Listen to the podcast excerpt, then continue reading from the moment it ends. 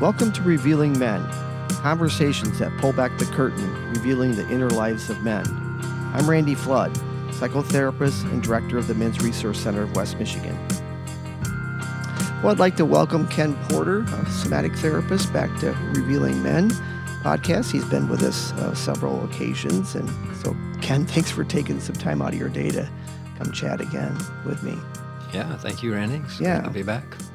So today we are going to talk. Ken and I have been talking about uh, polyvagal theory, and and so we've decided today to talk about polyvagal theory specifically and how it might explain how some men experience the traumatic aspects of male socialization. We don't want to say that all male socialization is traumatic, but there are certain ways in which, if done rigidly, um, it can create um, problems for men, mental health problems. And so we want to talk about it from a polyvagal lens, and Ken's going to help us understand that. But before we get into that, I wanted Ken just to be able to talk a little bit about his expertise. He comes into my groups, my men's groups, and, and does somatic therapy, more experiential type of therapy. And so that will help for Ken just to kind of give a brief overview of what somatic therapy is.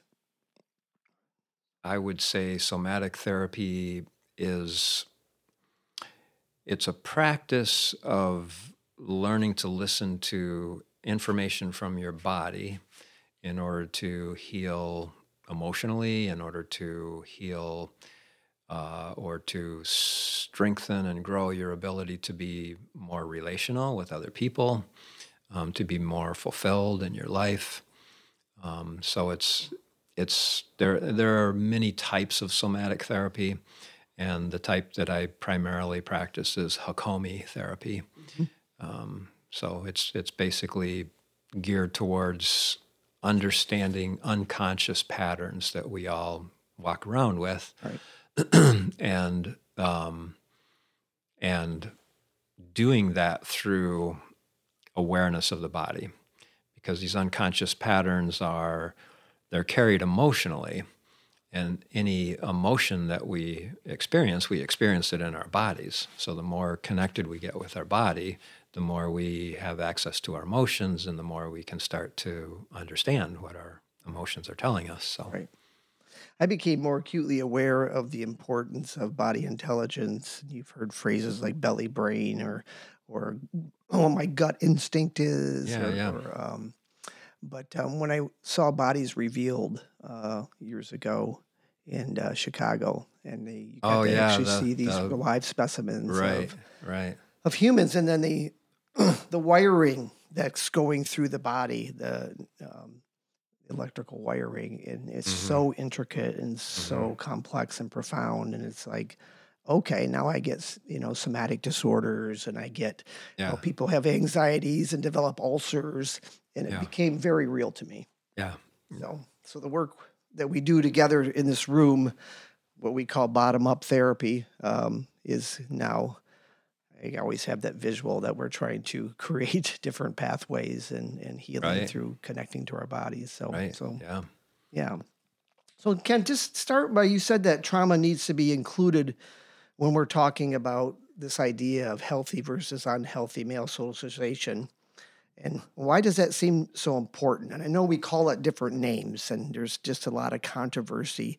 I like using Betty Friedan's We Have a Problem with No Name when she was trying to describe in the 60s what was going on with women yeah why they were unhappy when we thought they should be just content being out in the suburbs with their white picket fence and hmm. you know picking out linen and, and china for their to be the host um, so when we look at male socialization and unhealthy forms we've called it what toxic? We've called it uh, hegemonic masculinity um, radicalized masculinity. Hmm your term mascupathy Yes, we came, Charlie and I decided to call it mascupathy, um, just again to describe more that pathological, that more unhealthy ways in which we raise boys. And so, say a little bit about about trauma and male socialization.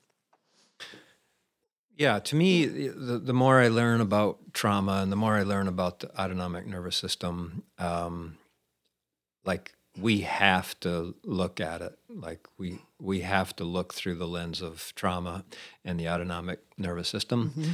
to understand like where i mean specifically where male socialization can sometimes go off the rails has sometimes gone off the rails Right.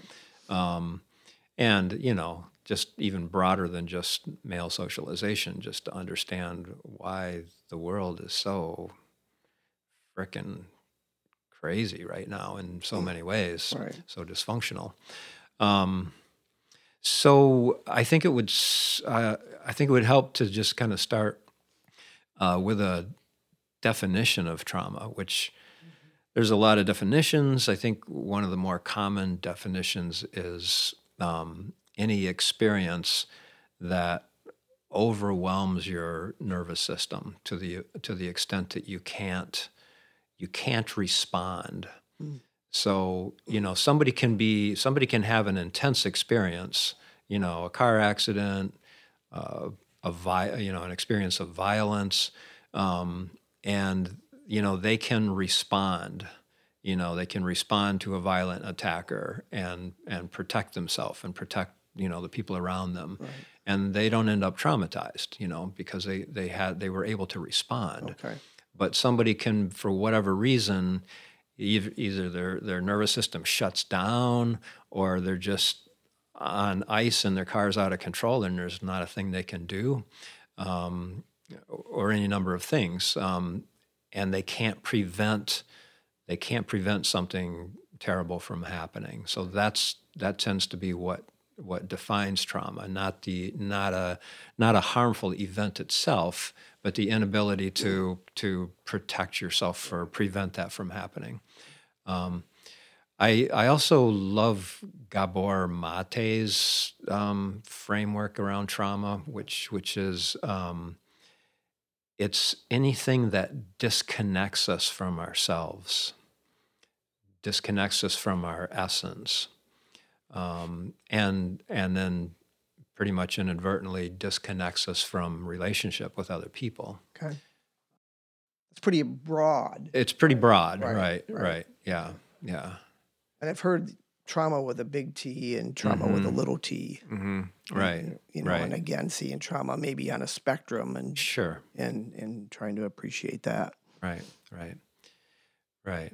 So uh, then, you know, I think the reason today we're t- wanting to talk about the about polyvagal theory is because um, that's such a helpful framework to also like unpack trauma and and do something about it. Really. Um, so the prevailing medical model throughout most of the 20th century was that the autonomic nervous system. So the autonomic nervous system, let's start with that. Okay. That's the branch of the nervous system that is responsible for automatic, unconscious uh, body functions like breathing, like heart, uh, your heartbeat, uh, digestion, um, hormone release. Um, so things that you don't have to think about. I mean, you can control your breath, and you, to some extent, can control your heart rate. Right. Um, but for the most part, these these these activities just you know they happen out of our conscious awareness. Thankfully. Thankfully, right? we never get. Oh, never shoot, get anything done if we. Yeah, right, right. So so fortunately, yeah, that's all taken care of for us. Yeah. Um, because our autonomic system is, you know, regulating breath and heart and digestion, it also has to be constantly aware of whether we're safe or whether we're in danger, because that will determine what it does with all these different systems. So, for example, you know, a lion jumps out from the brush and your autonomic nervous system immediately goes into flight and you just start running like you have you know you don't think about it your Right. nervous system just takes over and it starts running your body for you and and it also will immediately shut down your digestion it'll increase your heart rate it'll Right. increase your breath um, so that you can you know have the largest chance of outrunning this lion and getting to some place you know Right. where you can be safe. So, so for just to bring it to the 21st century, um, not a, not many of us are encounter encountering lions, but if we have a young boy who's being, you know, routinely bullied by someone on the playground, and he's comfortably playing, and then all of a sudden he sights this bully kind of walking across the playground, that might be a similar response that he would be like maybe start running to some friends and try to get into a group of guys or running toward the playground monitor so he can kind of protect himself. It would be something like that, maybe. Yeah, for sure. Okay. Absolutely. Yeah. Okay. Yep. So because so, uh, because our system is constantly scanning for danger, um, like that's that's tends to be kind of its primary job. Like, um, or maybe their its primary job is just to keep the body alive. Right. But it's maybe it's its close secondary function is to like, are we safe or are we not safe? I Right. always have to know that. Um, and so in the in the 20th century the model was this this autonomic system has two branches sympathetic and parasympathetic so sympathetic is the fight or flight Right. which everybody pretty much is familiar with now and then parasympathetic um, has been just called rest and digest so that's when you're not running from a lion or you're not running from a playground bully and your body can just function as normal and digest your food and you know beat your heart at a comfortable pace Right. um, in the 1990s, Stephen Porges comes along and says, actually, it's more complex than that. Um, there's not really two branches, there's actually three branches. Um, there is still the sympathetic, there's not much difference there, still fight and flight. Right. Um, what we've always called parasympathetic, he delineated into two very distinct branches. Um, that's two distinct branches of the vagus nerve. There's the ventral vagus in front and the dorsal vagus in back. Okay. The ventral vagus is called the social engagement system. Um, it's actually a little more complex than that because it's it's a few other cranial nerves that that uh, kind of regulate the muscles of the face. Um, we- we'll get into that a little bit later. Right. Um, but basically, the shorthand is ventral. To say Okay. ventral means that you are in social engagement um, system. Okay. So, um, and then dorsal vagus is called the shutdown response. Um, so, those two, what we used to just lump in together as parasympathetic, are actually radically different um, modes of operation. Um, and he kind of puts this on an evolutionary timetable. Um, the dorsal is the most primitive response we have, the shutdown response. So that's that's a you know a turtle pulling into its shell. It's a you know it's a possum playing dead. It's you know like you just kind of you just kind of go offline. You go catatonic, and it might work. You know it, Right. it might work to escape a predator. They they might like say oh this one's dead. I'm not interested. Um, but it's very primitive. And then then you know as as evolution progressed, um, animals developed a more complex system of fight or flight um, so that now you you didn't just have the option of like checking out and hoping for the best. You you now have the option to run away or to fight back. Um, and then as we progressed into mammals and humans, um, we developed this social engagement system where instead of trying to find safety through just shutting down or, or running away or fighting, um, we now have the ability to find safety through social connection. So it's like the kid on the playground, like he runs to his friends, and now he's safe because he's got his tribe around him Right. Right. and the bully's not going to take them all on. So so he reached out for social connection and he found it, and now he's safe, and now his system can settle back down, and he doesn't have to keep he doesn't have to stay in flight. So it's a more sophisticated, more developed, more evolved way of creating kind of safety, but also higher ordered things like intimacy and connection and, and, and all that. Exactly. Yeah. Exactly. Right. Okay. Right. Right. And and that's why it has so much bearing on what we're talking about and, Right. and what you and I work with, and especially with men. Okay.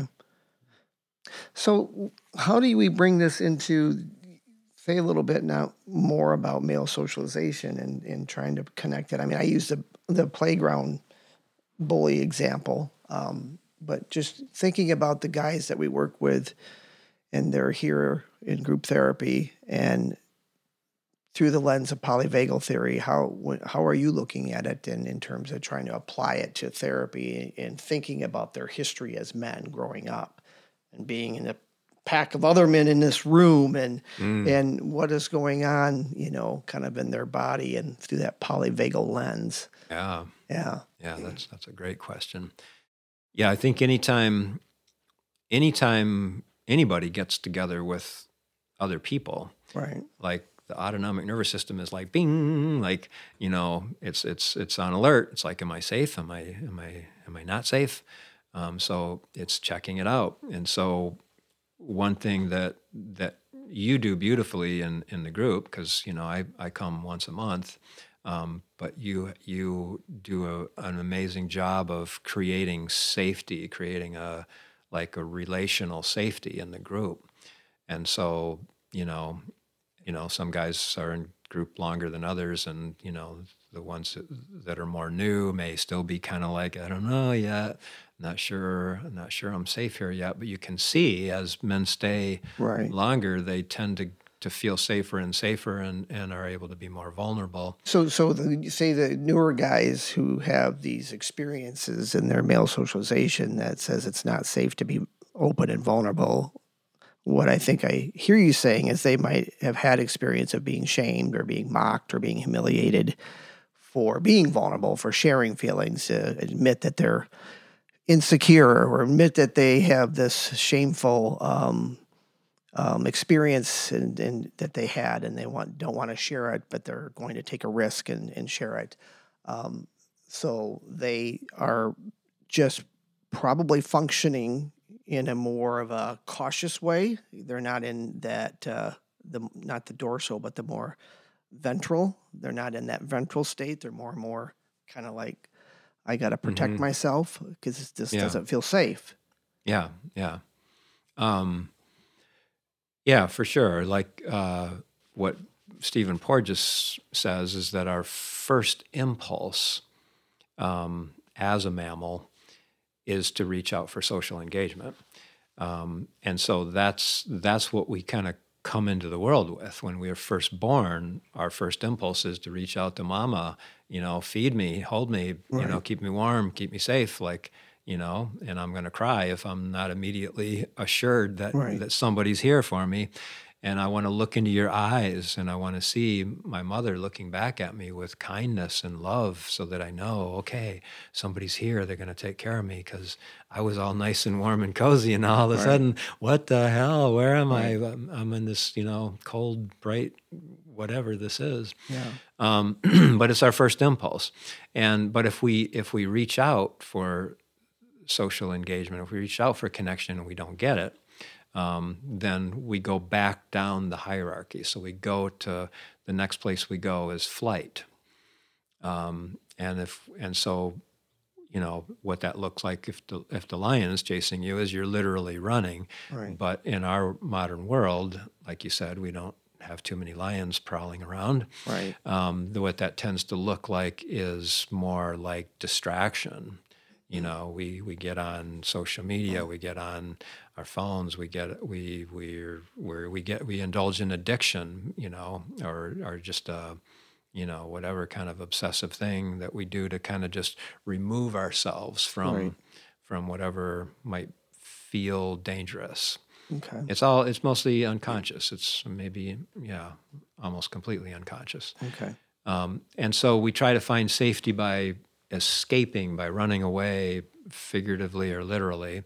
And if we don't find safety there, you know, we we we're we're drinking or we're we're scrolling, you know, doom scrolling or whatever, Yeah. um, and we and we still don't feel safe. Then we go down the hierarchy one more step, which is the fight response. So again in the wild what that looks like is you're running from the lion and the lion is catching you and then it's like one more step and this lion's gonna is gonna take me out. So your nervous system just takes over again, grabs the nearest rock or stick and turns around, and then you fight. And again, it's unconscious. You don't have control over it. It's what your body is gonna do. Um, in our world, modern world, um, what that tends to look like is like aggression or um, or like thinking like getting into a mindset of like fairness and justice and unfairness and injustice and you know and i'm going to set you straight and the next time i see mm. you boy i'm going to give you a piece of my mind and you know and, and it's like more like obsessive kind of thinking or overt like angry behavior and yelling and you know and aggression um, well i think for for you know we're talking about traditional masculinity there's this kind of this idea that a real man doesn't back down. A real man, there's, there is an emphasis on physicality and, and mm. kind of, you know, being more intimidating, bigger, stronger. Um, and again, it gets more sophisticated um, as we as we hopefully mature. But there is a sense that if I'm going to be masculine, then I'm going to use my sense of physical um, prowess and, and strength to to create safety for myself. Yeah, absolutely. Yeah. Um, and and again, as Porges would say, like that's not our first instinct. That's not our natural instinct. That I believe is socially uh, socialized into us as mm. males largely, um, because you know without the socialization, without the unhealthy socialization, we would all be encouraged to like reach out for connection and support. Mm if we're not feeling safe, like say, hey, just say you're not feeling safe or say you're scared. It's okay. Come to mommy and daddy and say, I'm, I'm, I'm scared, mm-hmm. you know, and, and we'll pick you up and we'll hold you and we'll reassure you or we'll ask you what you're scared about. Um, that that would be you know a nice way to grow up as uh, whatever gender you are right um, but when when our socialization doesn't allow that doesn't permit that kind of vulnerability you know, then we're going to go to flight. And if that's not, you know, that's not tolerated, well, no, you can't run away because that's not, you know, real men don't do that. Right. Tough boys don't do that. But you can fight, yeah. So then we're going to just go back. So like social connection didn't work, flight didn't work. Okay, I'm just I'm just automatically going to go to fight, and right. I'll get some validation for that from the, the culture that I'm growing up in so I'll just hang out there and I'll just be right. aggressive. And then when I grow up, I'll be maybe a you know domestic abuser because that's what I've been. Yeah, because that's okay. The other things are not okay. Well, I, I think you know the edict of no fear. You see that in the back of kind of a bumper sticker sometimes. Yeah, it's like right. typically it's not on a female's um, you know, on a Prius, it's more, you know, on the, you know, the bigger trucks and stuff. And again, I'm stereotyping, but there's a sense of, you know, men, real men don't have fear. And you're saying, and, right. and what we know is that that's part of being a human. Um, sometimes it's not safe to express fear and we got to regulate it and manage it. But, but I think it's better if we have intimate connections where we can acknowledge that human aspect of being scared Right. You got a presentation to make. You know that's mm. incredibly important um, to be able to name that this is i'm really scared of how this is going to turn out i'm going to show up and i'm going to be prepared but i'm here you are my spouse or you are my best friend and i'm going to acknowledge that i am kind of nervous about that and by naming it it can actually help manage it versus yeah. always trying to deny oh real men are never scared or insecure right and and you know the irony, of course, is that somebody that's posturing so so strongly to say I'm not afraid, you know, and they're being aggressive with it, like they're in they're in fight. Yeah. And fight by definition means that they're terrified. right. you know. Right. Right. Yeah. Okay. Yeah. So it, it's it's and that, and that's to me why this is so important to address is because um, until you can find pathways to get back to ventral, to get back to that social engagement, right. you're just going to keep trying to like manage this fear. And and sadly, you know, so many men spend their entire life just trying to manage their fear. By staying in fight, by staying, you know, Very aggressive or s- armored and armored and Yeah. right, right. yeah. Yeah.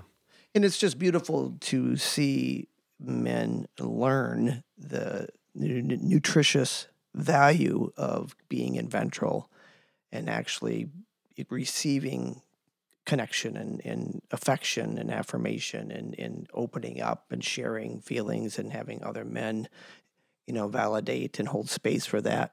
It doesn't mean that makes them soft or emasculates them. It just means it makes them human and they can still hang on to their masculinity Yeah. but be able to have that flexibility or fluidity to see what context am I in? Am I do I have a place where I can share and make connections and then I have these other places where I got to suck it up and self-regulate and and not show vulnerability and how can I do both?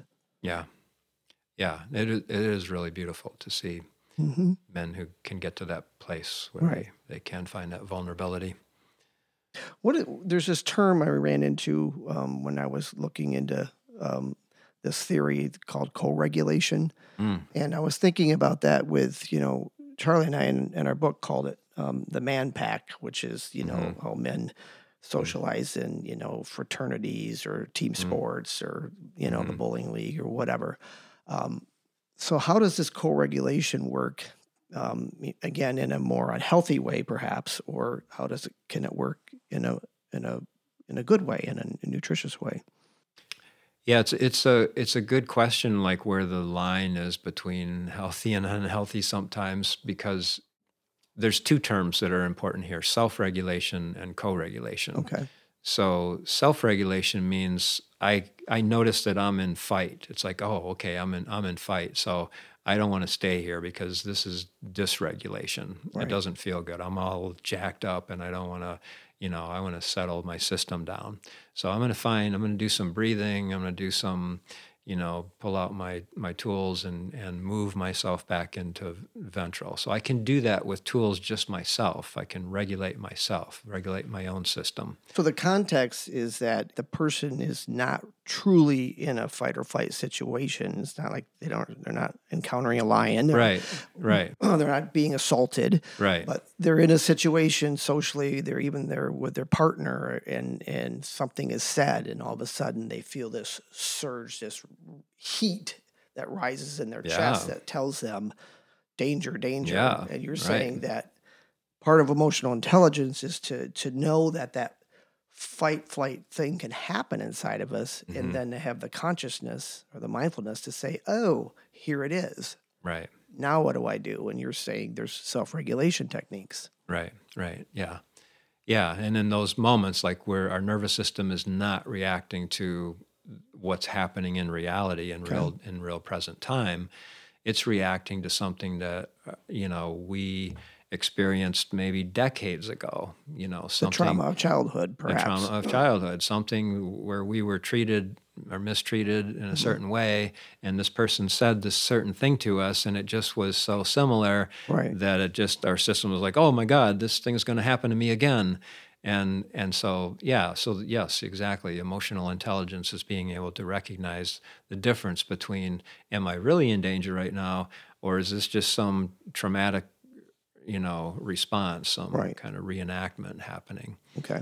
Um, and then if we can recognize, yeah, I'm not really in danger right now. I'm just, um, I'm just reacting to, um, I'm just reacting to something from the past. Then I can self-regulate and I can get Right. myself back into this uh, place Right. of social engagement, this ventral place.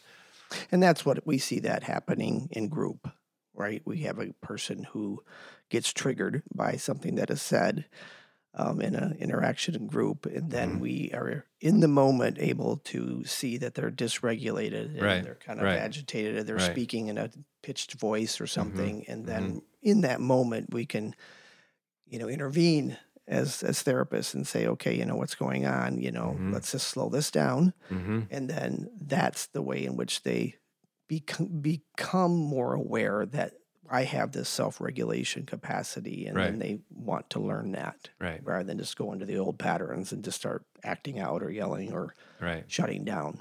right. Okay. And to come back to you know the co-regulation, Okay. um, that's also happening in in the group. You know, it's um, and it's really important and it's really helpful because we are communal beings. You know, Right. we need each other, and so you know, if I'm if I'm a therapist or even just a friend, and you know, I'm with somebody and they're dysregulated, and I'm dysregulated, and I'm like, you gotta, you know, chill, you, you know, you gotta just settle down, you know, you gotta calm down.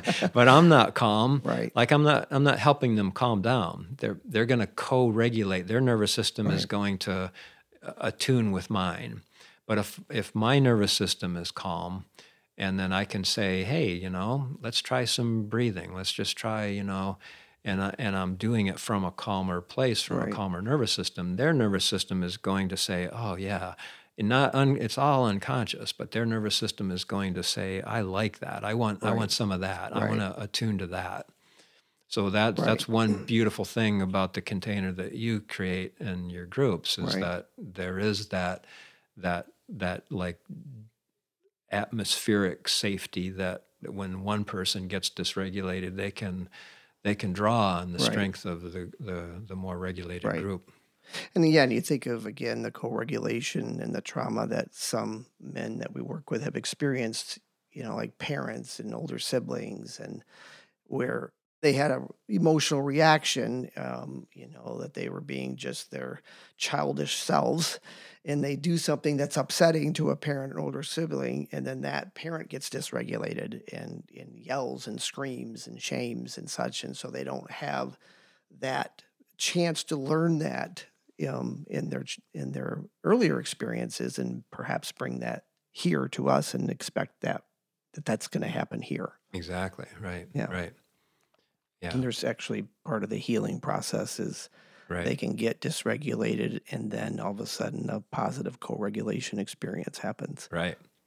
And Yeah. that's that's hard to even accept even when it happens because you're so Right. wired to believe it's not going to happen. And then even when it happens, it's hard to see it and and, and accept it or, or or just think, oh, that was just a one off. That's not ever going to happen again. Right. But one one of the kind of things, one of the key pieces of somatic therapy is that like you you can't really change your neurological patterning until you have an experience that contradicts what your wiring is telling you is Right. going to happen you know so your wiring says oh yeah i know i know what happens here like they Right. they're going to yell at me they're going to leave me they're going to they're going to shame me Right. i know i've been I, i've i've seen this movie Mhm. before um, but when you go through an experience then a healthy experience and you say okay my amygdala is telling me this is what's going to happen but i'm learning these tools Right. I'm going to regulate my nervous system and I'm going to try to do this a different way and I'm going to ask for what I need. And then you go through all that and you have a positive experience. Right. Like, then it's like, okay, I just did this. Like, I just had this experience. Then the neurons can start to like rewire and say, all right, we have a different pathway now. We don't have to always go down this Right. one. We got a new a new route here. Right.